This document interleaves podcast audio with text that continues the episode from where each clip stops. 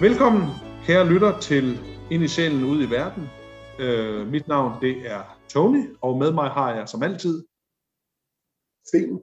Ja, nemlig. Med mig. Ja, og i dag, Sten, der skal vi tale om eventyret om Skarnbassen. Ja. Ja, men inden da, Sten, så skal jeg lige huske at sige, at sidste gang, der talte vi jo om den store søslange, og vi talte om blandt andet om det antropocene, om Andersen som sådan en økokritiker et eller andet sted. Og hvis nu man synes, at det er spændende, så vil jeg godt lige gøre reklame for en ret fremragende bog, nemlig Thorsen Bøh Thomsens Skyggepunkter, som er udkommet på Klima. Jeg kan ikke huske, om det var sidste år eller forrige år, som i langt højere, eller jeg ved ikke højere, i flere detaljer udfolder masser af de her pointer. Og den kan altså varmt anbefales her fra min side af Skyggepunkter af Thorsen Bøh Thomsen. Ja, og i det hele taget er der jo gang i Andersen-læsningen i de her år. Altså det er jo skønt at lave, altså og beskæftige sig med Andersen, fordi der hele tiden kommer nye vinkler på forfatterskabet. Jeg sidder for eksempel her med en mursten af en bog, der lige er udkommet i det tidsskrift, eller den bogserie, der hedder Plus, årbog for børne- og ungdomslitteratur, som er redigeret og af en af de store H.C. Andersen-læsere i de sidste mange årtier faktisk, Finn Badeby, som jo har beskæftiget sig med H.C. Andersen i den ene efter den anden bog. Ja. Og han skriver i den her bog, der hedder Det vilde spejl, H.C. Andersen-læsninger, sammen med en række andre spændende forfattere, blandt andet Jakob Bøggild, som jo også er en af vores store H.C. Andersen-kendere. Ja. Om flere af de eventyr, som vi allerede har behandlet, Klods og Snebredningen blandt andet. Og det er altså spændende og overraskende læsninger, som kun kan anbefales. Og hvad sagde du, den hed? 30. Det vilde spejl, H.C. Andersen-læsninger. Gå fat i den. Så det er 2 anbefalinger. Skyggepunkter, Thorsten Bøh Thomsen og Finn Badebys Det vildeste spejl. Det vilde spejl. Det vilde spejl. Okay, godt. Jamen, Sten, så er det Skarnbassen, som vi skal snakke lidt om. Og jeg tænker, at i dag, der får du lov til at lægge ud, måske, og som altid lige at læse anslaget, hvis er teksten klar. Ja. Skarnbassen er fra 1860'erne, ikke? Jo, jeg kan faktisk ikke huske, hvornår det var. Relativt sent i forfatterskabet. Det var 61. 61, ja. Bare lige for at få det placeret. Så det er den modne Andersen, der har skrevet det her eventyr. Jeg starter med anslaget, og så giver jeg en hurtig paraphrase. Ja. Kejserens hest fik guldsko. Guldsko på hver en fod. Hvorfor fik han guldsko?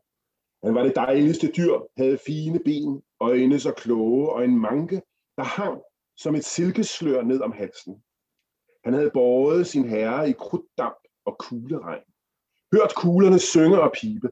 Han havde bidt om sig, slået om sig, kæmpet med, da fjenderne trængte på. Med sin kejser satte de et spring over den styrtende fjendes hest. Frelst sin kejsers krone af det røde guld. Frelst sin kejsers liv, der var mere end det røde guld. Og derfor fik kejserens hest guldsko. Guldsko på hver en fod. Og Skarnbassen krøb frem. Først de store, så de små, sagde den. Dog, det er ikke størrelsen, som gør det. Og så strakte den frem sine tynde ben. Hvad vil du? Spurgte smeden. Guldsko, svarede Skarnbassen. Og så er den ligesom... sat i scene, den her historie, ikke? Fordi vi har en hest, som virkelig har gjort sig fortjent til at få nogle guldsko, ikke? Fordi den jo simpelthen har reddet kejseren fra dit og dat i krudt og damp, og jeg ved ikke hvad. Og så har vi det her lille kryb, der kravler frem, Skarnbassen, og siger, den skulle jeg have haft, den guldsko. Det skulle have været mine. Jeg vil også have nogen. Og det er sådan set udgangspunktet. Den her skarnbasse er dødhamrende misundelig på hesten, og forsøger at overbevise verden og sig selv om, at det i virkeligheden er den, der fortjener guldsko. Ja. Den går ind til smeden og siger, lav mig nogle guldsko. Og smeden siger, er du sindssyg? Pil af, kryb. Ja. Og det gør skarnbassen så. Den flyver ud af stallen og ud i verden. Ud, kunne man næsten sige, på sådan en mærkværdig dannelsesrejse. Helt sikkert. Og der møder den en række andre småkryb. Den møder mariehøner og ørntviste og så videre. Og pointen er sådan set den samme hele vejen igennem. De har det egentlig meget godt. Altså, de har deres liv, som de nu lever det. Men skarnbassen kan simpelthen ikke se noget som helst attråværdigt i deres verden. Den fortolker systematisk alting ud fra sig selv og sit eget begær og sin egen misundelse i forhold til den her hest, som den fabler stolpe og op og stolpe ned om, alt imens den møder de her forskellige smådyr ude i verden. Den tilbydes ægteskab, for eksempel, blandt andet, hos en ørntviste familie, men det gider den ikke, altså. Fordi dens ambitioner er nogle helt anderledes. Og et tilbagevendende tema, det er jo, at den også synes, at de her småkrybs verden er utålelig og ulækker, for der er ikke en isbænk, der er ikke en møding, hvor en standsperson af dens slags kan bevæge sig. Og det er jo en humoristisk pointe, at den dyrker i virkeligheden det rådne, ikke? Det kan vi jo vende tilbage til som en del af den kommer vi nok forbi igen, karakterstruktur. Ja. Men altså, den gennemgår forskellige lidelser, og til sidst bliver den befriet af nogle unge piger, sådan som jeg husker det, der er ude at gå, efter at den er blevet tilfangetaget og bundet af nogle skarnsknægte, som godt kan lide at pine smådyr. Og ja, der sker jo hverken værre eller bedre, Tony, end at den så drater ind i stallen igen og havner i hestens manke. Ja. Hvorefter den siger sig selv, aha, men det hænger jo helt anderledes sammen, end jeg troede. Der er jo ingen grund til at være misundelig på den her åndssvage hest, som den jo har ønsket sig død. Altså, lige præcis, undervejs på sin rejse.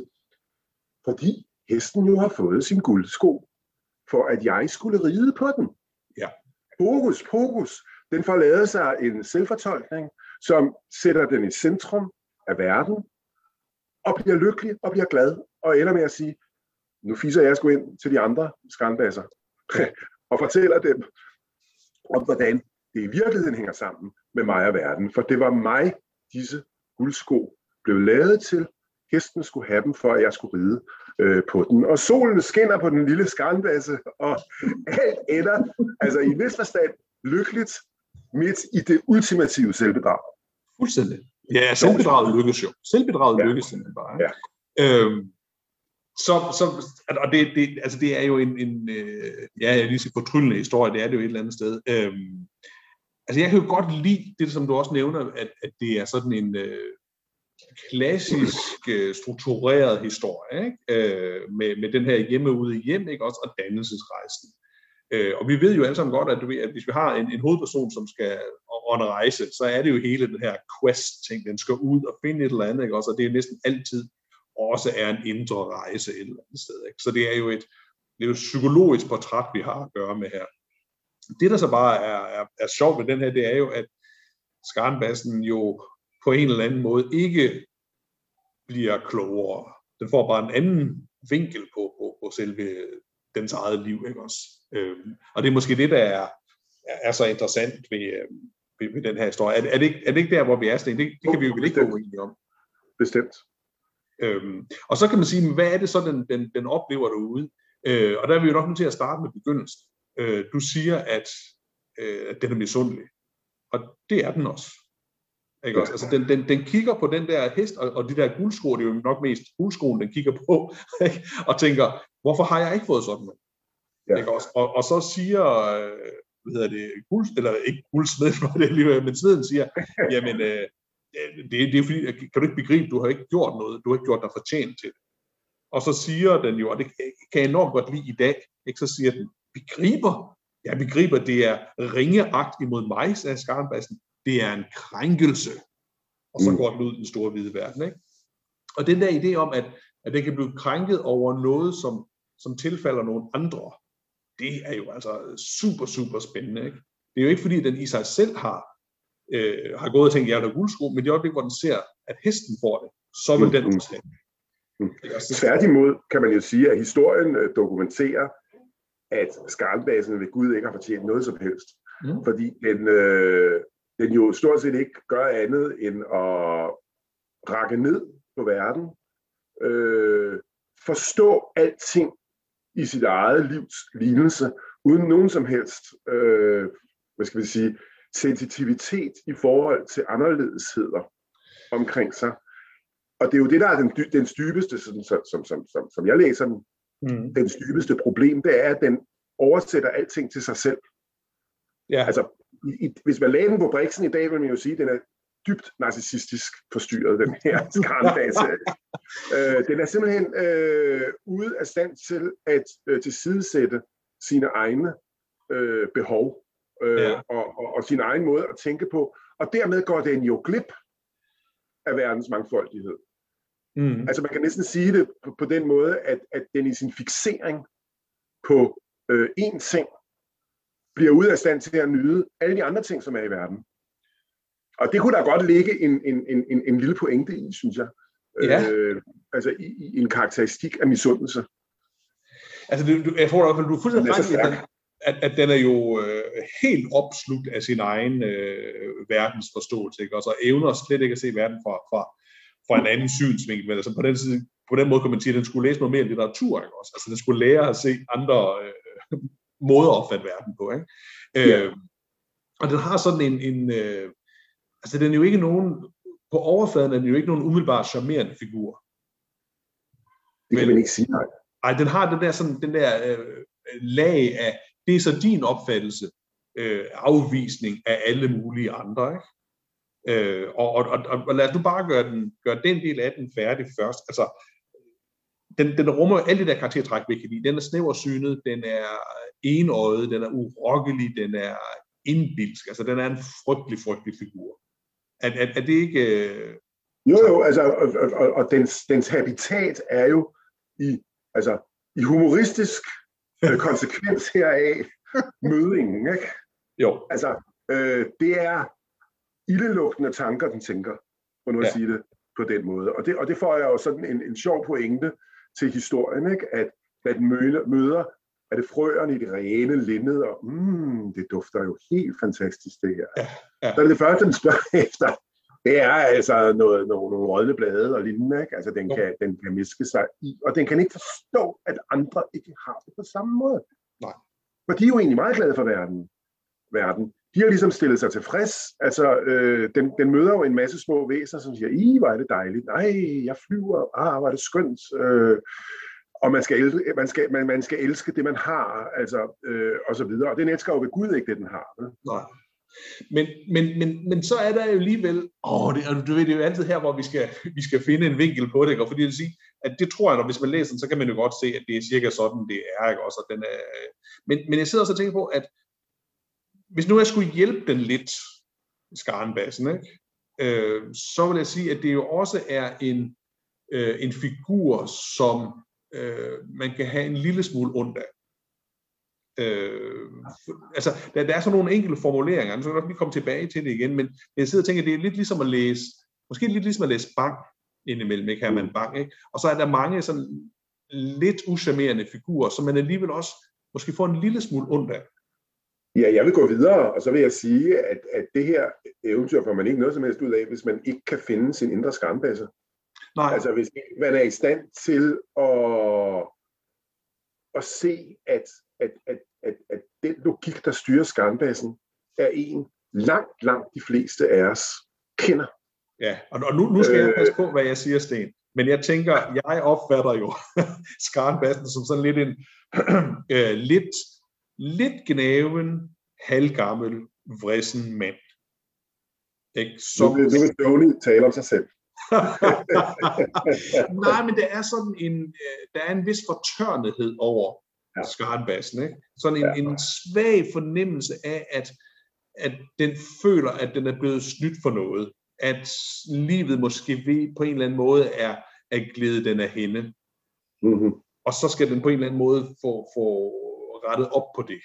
Og den ser sig omkring, og den ser mange andre væsener, som har opnået det, som den jo nok har haft en drøm om selv at opnå. Ja.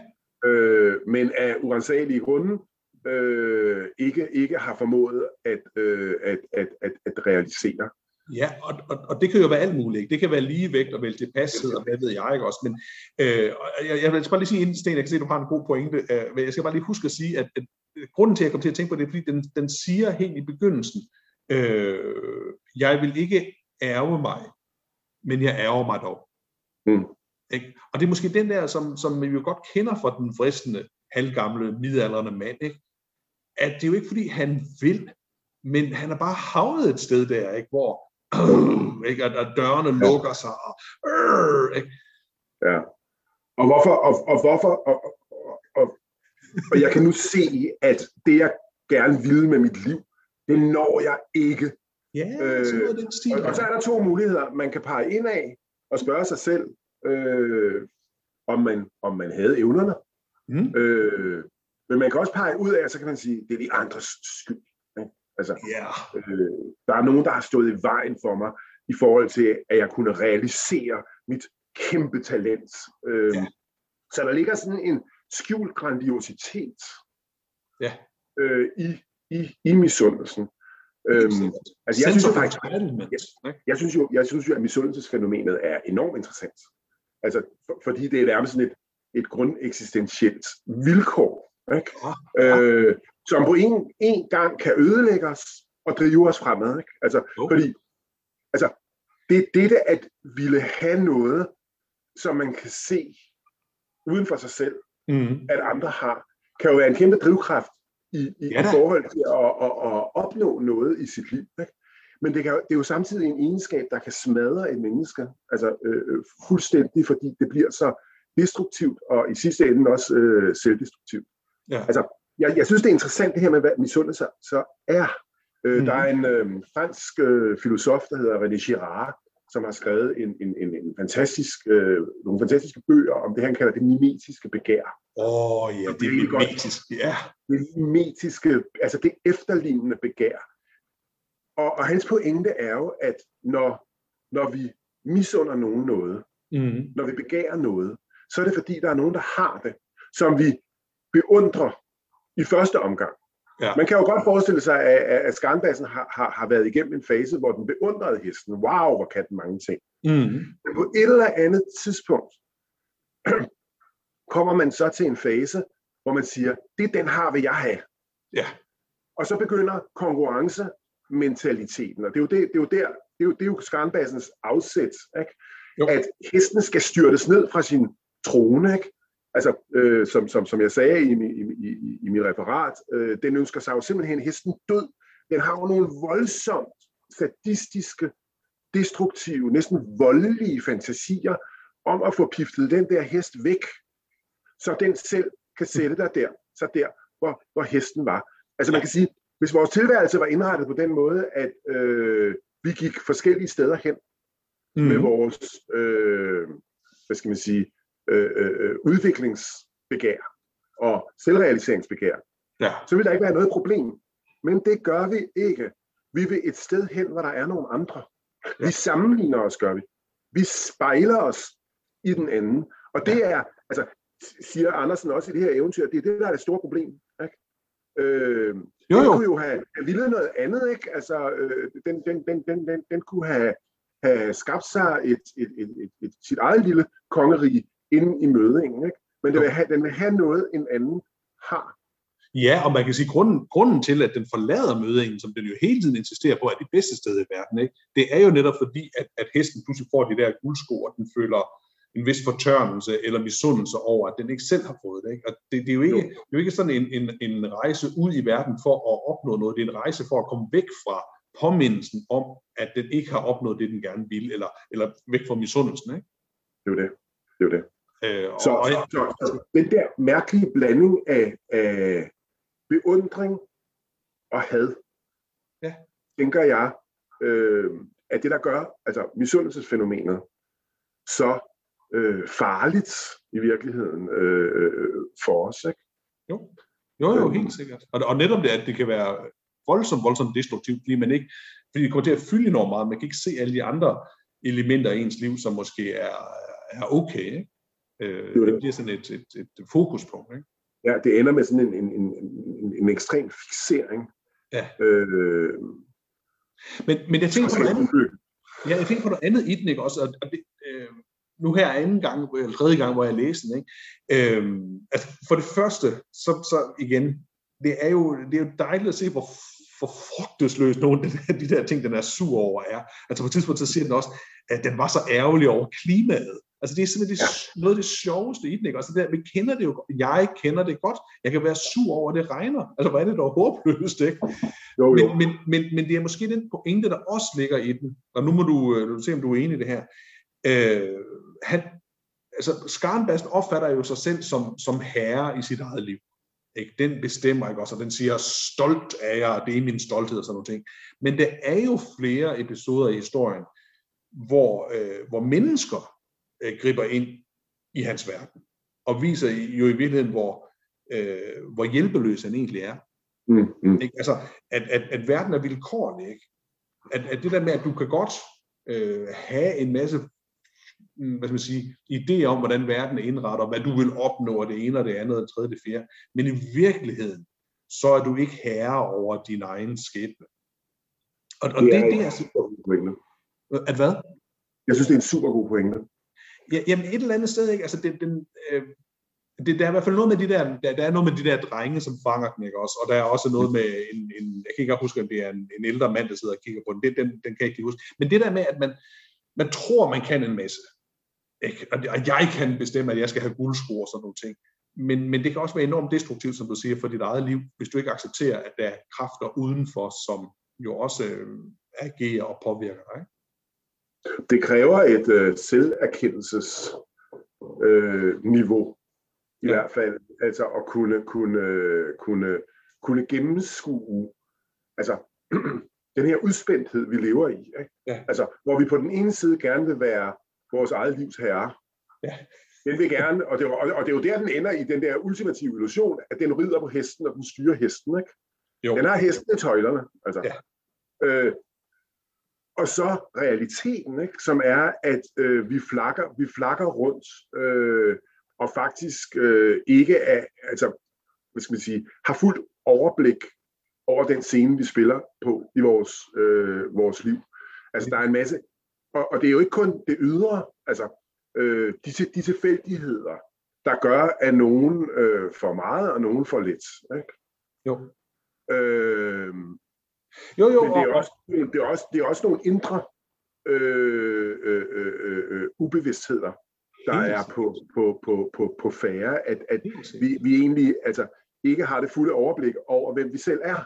Nej, og nogle gange har man det måske lidt på fornemmelsen, og så er det jo ikke altid rart at kigge ind. Det er det, romantikerne opdagede, ikke også? Det de begynder at vende blikket indad, ikke også? Og tænker, er der også elementer, som man bliver bevidst om, som man måske hellere vil glemme igen, ikke? Jeg sidder så og tænker på, at der er sådan en scene i den, hvor han møder de her ørnsveste, ikke også? Og der står noget med, at hunderne er især begavet med moderkærlighed, ikke også? Og så snakker de om deres børn og sådan nogle ting. Og så tænker jeg, ja okay, det er så en af de her sådan små tabloer, hvor vi hører de her ting. Men et eller andet sted er det måske igen også en historie, som handler om, at der har du moderkærligheden, det nære bånd, over for den der, skal vi så sige, ældre, ensomme skarnbasse, som ingen rigtig har brug for. Og den er jo også træls for ham, ikke? Og så siger han, ikke? Den tager jeg afstand fra, det er bare dumt, og så rejser han videre, ikke? Altså det er jo det, du snakker om, den der livsløgn, det kan han jo ikke, vel? Han kan jo ikke anerkende, at den mulighed også forpassede ham, tror jeg. Nej. Vi har jo ikke mødt den der slags møder før i den grimme ælling, kan du huske det, i Hattegården, altså, hvor pointen er fuldstændig den samme, ikke? Altså, at mit barn er der bare geniet, ikke? Altså, mens de andres er der okay, ikke? Men heller ikke meget mere. Og det er jo skægt, altså, H.C. Andersen er jo dobbelt ironisk. Altså, Skarnbassen får en på snuden, ikke? Men altså, vi synes jo også, det er lidt sjovt med den her moderkærlighed, ikke? Altså, som jo også forvrækker lidt i forhold til altså, de reelle forhold i jernindustrien, man lige vil sige, ikke? Altså, vi alle kan jo ikke rende rundt og have genibørn, vel? Nej, men det er måske det, som han er så dygtig til, ikke også, Andersen? Det der med, at han både, det vil ikke rigtig ære med og mod hården, ikke også? Altså, man kan godt se det, og samtidig får man også en forståelse af det latterlige i det, og det skrøbelige i det, ikke? På en og samme gang.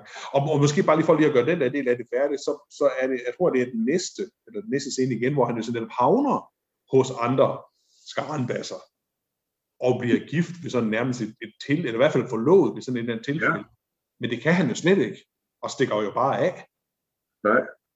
Der er jo også, altså, der er jo mange enormt humoristiske passager i den her. Jeg kan også godt lide, at det Ørntviste familien, hvor der er sådan et frontbarn, som kun drømmer om én ting, nemlig at hoppe op i øret på en præst og bo der.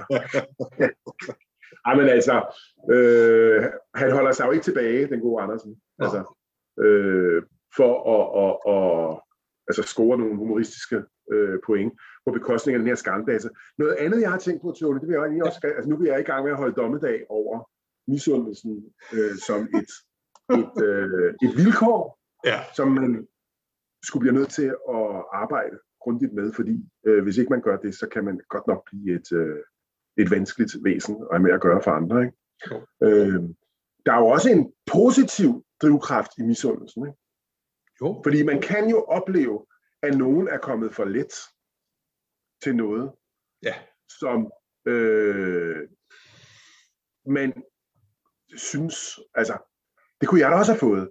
Altså, når jeg hører om kronprinsens 3 uger i Saint-Tropez, eller andre steder, ikke? Altså, lige sådan bange i løbet af året, og altså, andre mennesker født med en guldske i hånden, ikke? Kan jeg da også godt, altså lige, altså blive ramt af følelsen af, det er sgu retfærdigt, det her.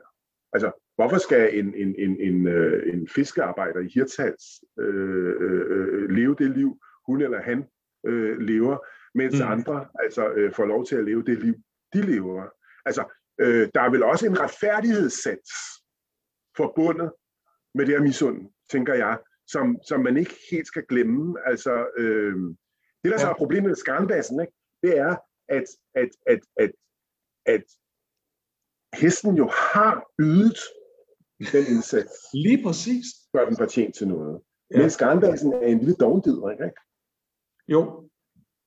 Og der kan man sige, den destruktive side af misundelsen, som melder sin ankomst. Men jeg vil bare lige betone, at misundelse kan jo også være bundet i en retfærdighedsfølelse. Ja, så ligger man, om vi skulle kalde det noget andet i stedet for misundelse, for jeg tænker det der med at misunde, det er også det, man ikke synes, at de andre har fortjent, ikke? Og der er sådan et eller andet, det er en god pointe. Jeg synes jo ikke, at den her har den der sådan, altså, du lyder næsten revolutionær lige nu, den er der jo ikke, den her, fordi at Skarnbassen vælger en anden vej til sidst, ikke? Den der livsstøjen, som vi lige kommer tilbage til lidt senere. Nej, måske skal vi lige tage den nu, Sten. Skal vi ikke lige tage slutningen nu, hvor vi lige snakker om misundelse og sådan noget? Det er jo en underlig slutning, du var inde på det allerede. Den bliver jo glad og lykkelig. Ja. Altså, og så skal vi jo, så, jeg har jo mit, jeg synes jo i forhold til Freud, ikke også, og fortrængninger og sådan nogle ting, der, ikke også? Jeg siger, der er jo ikke noget i vejen med en, eller er der noget i vejen med en livsløgn, hvis man lever lykkelig med den? Oha, Tony. Oha. Jamen, helt ærligt.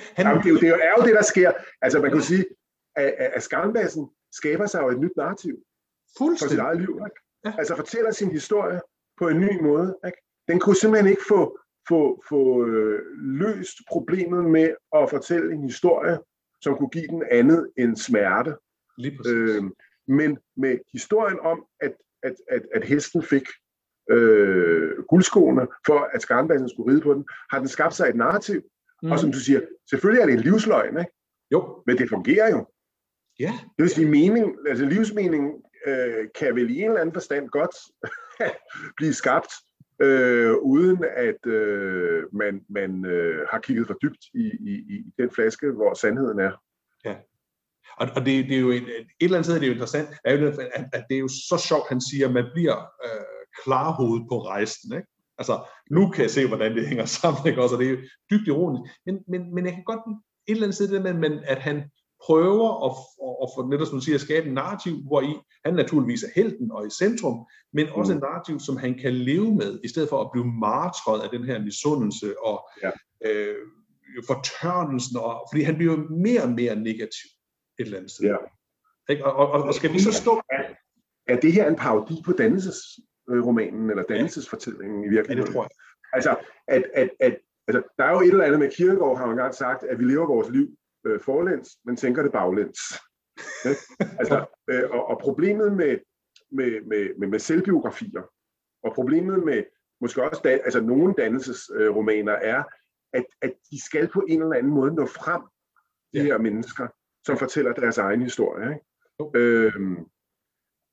Jo, og det hænger sådan absurd med, at historien er fortalt fra slutpunktet. Ja. Altså, hvor alting skal gå op. Alting skal løse sig. Hvis man fortalte en selvbiografi, hvor alting fragmenterer og går fuldstændig i opløsning fra først til sidst, ikke? Det kunne jeg jo godt tænke mig at læse. Og det ville måske også minde meget mere om livet, som det er, ikke? I alle tilfældighed, og som vi også var inde på tidligere, det der med, at vi ikke selv fører, vi bliver også ført af kræfter, som vi ikke altså, har den fulde mestring af. Ja. Så kan man sige, at det som Skarnbassen når frem til sidst, det er sådan den typiske slutning på en dannelsesroman, hvor det hele går op i en højere enhed, ikke? Men hvor Andersen så siger, ja, og det er løgn og latin, ikke? Ja, lige præcis. Altså, det er jo en ret fed pointe, synes jeg. Ikke nødvendigvis. At man ikke nødvendigvis bliver klogere. Den ultimative humor i romanen, som også dekonstruerer dannelsesromanen, ikke? Eller dannelsesfortællingen. Fuldstændig. Og det skal den næsten have lov til at stå helt alene der, ikke? Også at det der med, at man kigger tilbage og siger, men det var, så blev jeg så meget klogere. Nej, du lavede bare en anden historie, som så bedre stemmer overens med den måde, du gerne vil opfatte dig selv på. Ikke? Præcis. Noget andet er, og det har vi næsten ikke rigtig snakket om, altså hver eneste gang, han møder nogen, han lyver jo helt vildt meget. Han lyver helt vildt. Altså, og pynter på sandheden og omskriver virkeligheden, ikke også? Hele tiden. Og jeg kom til at tænke på, da jeg læste den igen. Jeg synes, at han er en spion, ikke? Han er blevet sendt ud som spion, altså den for at se, hvad der går for sig ude i verden. Det er så lækker en lille detalje. Det er så morsomt. Det er en hemmelig mission, jeg kan ikke sige mere. Ej. Men jeg kom til at tænke på, Sten, at, og det kan jo næsten ikke rigtig undgås, altså kvæg mit arbejde som gymnasielærer, så skal jeg jo hele tiden forholde mig til unge mennesker og deres brug af sociale medier og sådan noget. Men der er noget sociale medie, sådan noget frontstage noget, på den måde, som Skarnbassen agerer på. Altså den er jo ude i den her verden, ikke også? Og så det ansigt, den sætter op, er jo hele tiden sådan noget, der skal gøre den mere lækker og mere interessant, ikke også? Altså der er sådan et filter på hele tiden. Jamen det er der. Er der ikke et eller andet med det i den? Jo. Jamen jeg er helt enig med dig. Altså den kommer fra sin mødinge backstage, ikke? Altså hvor den ved Gud altså, må tænkes at have kedet sig, være ensom. Den har jo heller ikke så meget med andre Skarnbasser at gøre. Altså, og den er jo ligefrem stolt af til sidst at komme tilbage med en historie, den nu kan gå tilbage med til de andre. Ikke? Og for den handler det meget om, som en stor socialpsykologisk teoretiker, Erving Goffman, siger, altså ligesom at lave et facework, altså et ansigtsarbejde, som gør, at den kan præsentere sig selv i det offentlige rum, både på rejsen og når den kommer tilbage til de andre Skarnbasser, som gør den til et attraktivt bekendtskab. Ja, det er super god pointe, Sten, det der. Det er en super pointe. Ja, men det var jo din pointe. Så.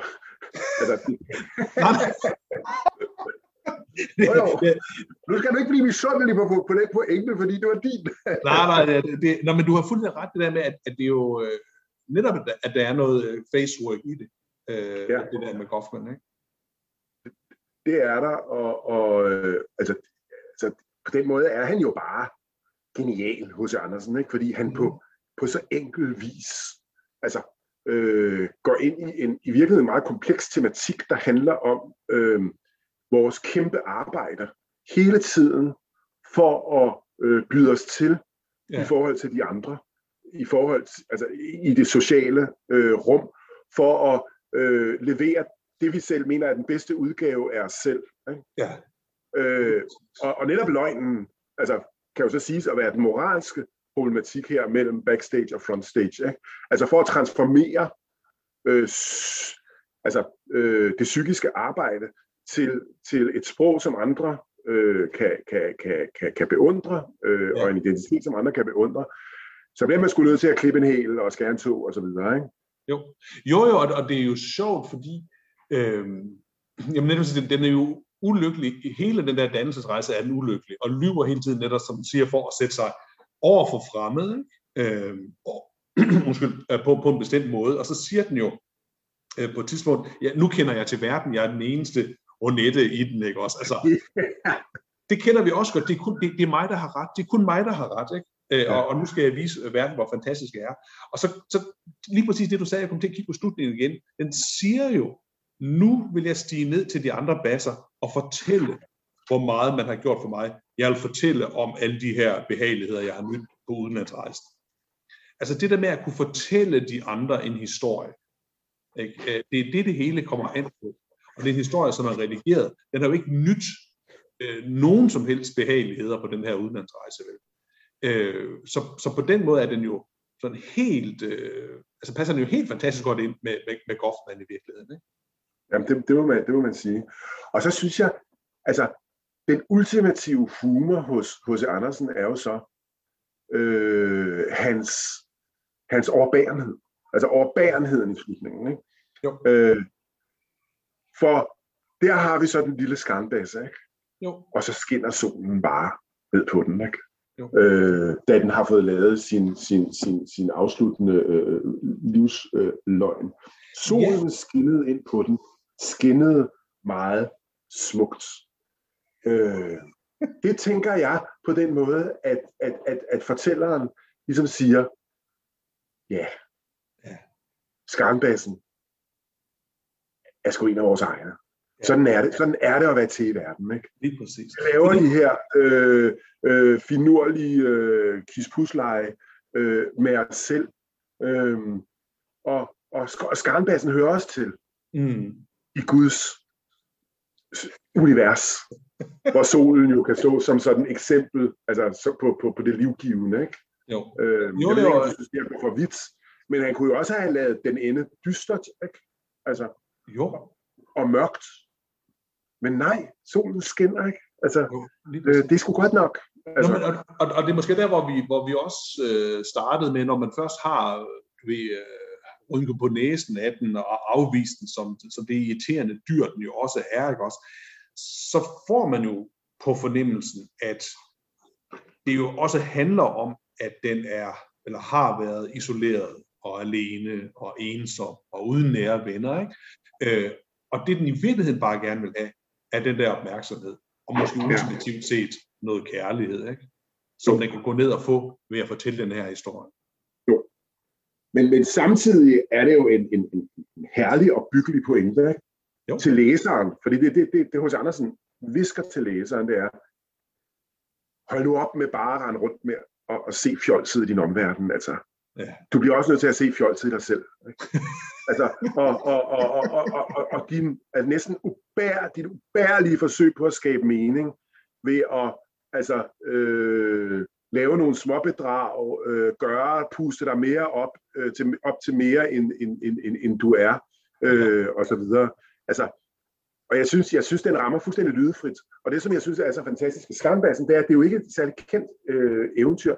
Ja, det bliver det. Andersen økonomiserer helt vildt godt med grebene i den her tekst. Ikke? Altså, der er ikke meget overflødigt i den. Altså, på et tidspunkt er der nogle drenge, der kommer hen til den og har forlæst sig på islam og begynder at tale om Muhammed og Allah og så videre.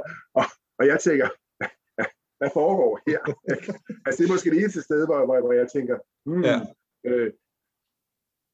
og det sjove er, at altså, de er jo en del af den oppustede verden, som Skarnbassen også er i. Ikke? Altså, de prøver også at skabe en eller anden åndssvag mening med tingene her. Det her hentet fra religionens... Jeg prøver lige præcis, Sten, at den der del af den jo er...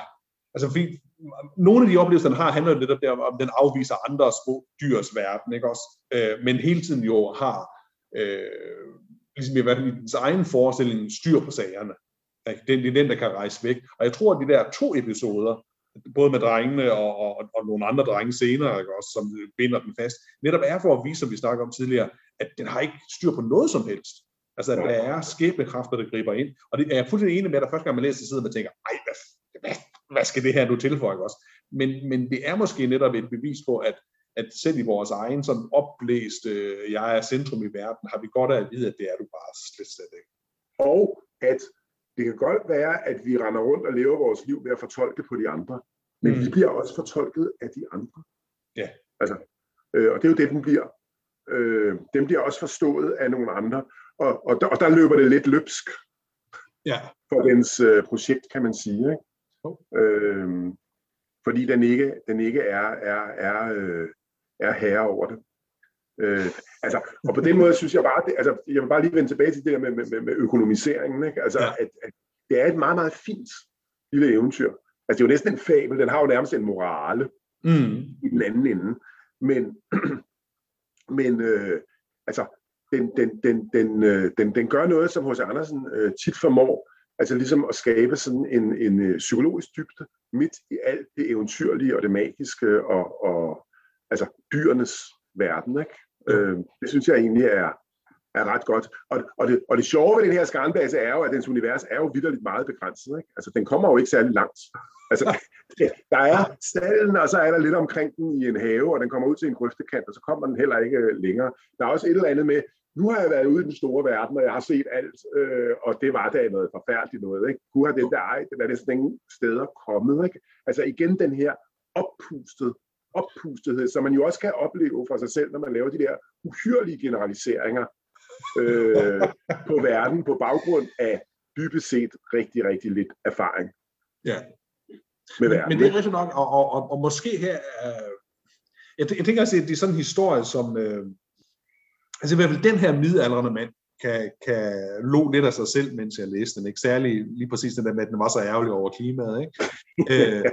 Men noget andet, der slog mig bare også, at som du siger, det er en af de senere eventyr af Andersens. Ikke? Også, og jeg synes også, der er en modenhed i den, som ikke nødvendigvis altid er i de første, ikke? Og som er mere sådan en slapstick, nogle af dem. Ikke? Men jeg tænkte også på noget andet. Der er en formulering i den et eller andet sted, hvor der står... jeg tror, den bliver blæst eller et eller andet, og så står der, den lå, som den lå, og så blev den liggende. Ja. Og lige præcis, Sten, det er sjovt, ikke? Men det er, altså, det er voksenhumor, og jeg tror, vi laver en stor fejl nu springer vi lige lidt væk fra historien, men jeg tror, vi laver en stor fejl i ungdomsuddannelsen, når vi prøver at tvinge de unge mennesker til at synes, at H.C. Andersen er sjov. Fordi H.C. Andersen, meget af hans humor er jo en voksenhumor. Altså reelt set en voksenhumor, hvor vi sidder og siger, det er jo skide godt skrevet det der, det var enormt sjovt. Og vi kan ikke... Den humor hos H.C. Andersen skal du selv opleve. Den kan du ikke blive påduttet, tror jeg simpelthen ikke. Jamen, det er rigtigt. Det er rigtigt. Til gengæld synes jeg, der er noget universelt i eventyret, som går på tværs af aldre. Altså selvfølgelig ikke de helt små børn, men som gør, at sådan en historie som Skarnbassen er så utroligt livsbekræftende på en måde, ikke? Fordi altså, man skal bruge meget tid på, efter min mening, at komme i den stemning, hvor man finder ud af, at Skarnbassen er ikke den anden. Skarnbassen er mig selv. Ja. Altså optikken i eventyret er vendt mod læseren selv.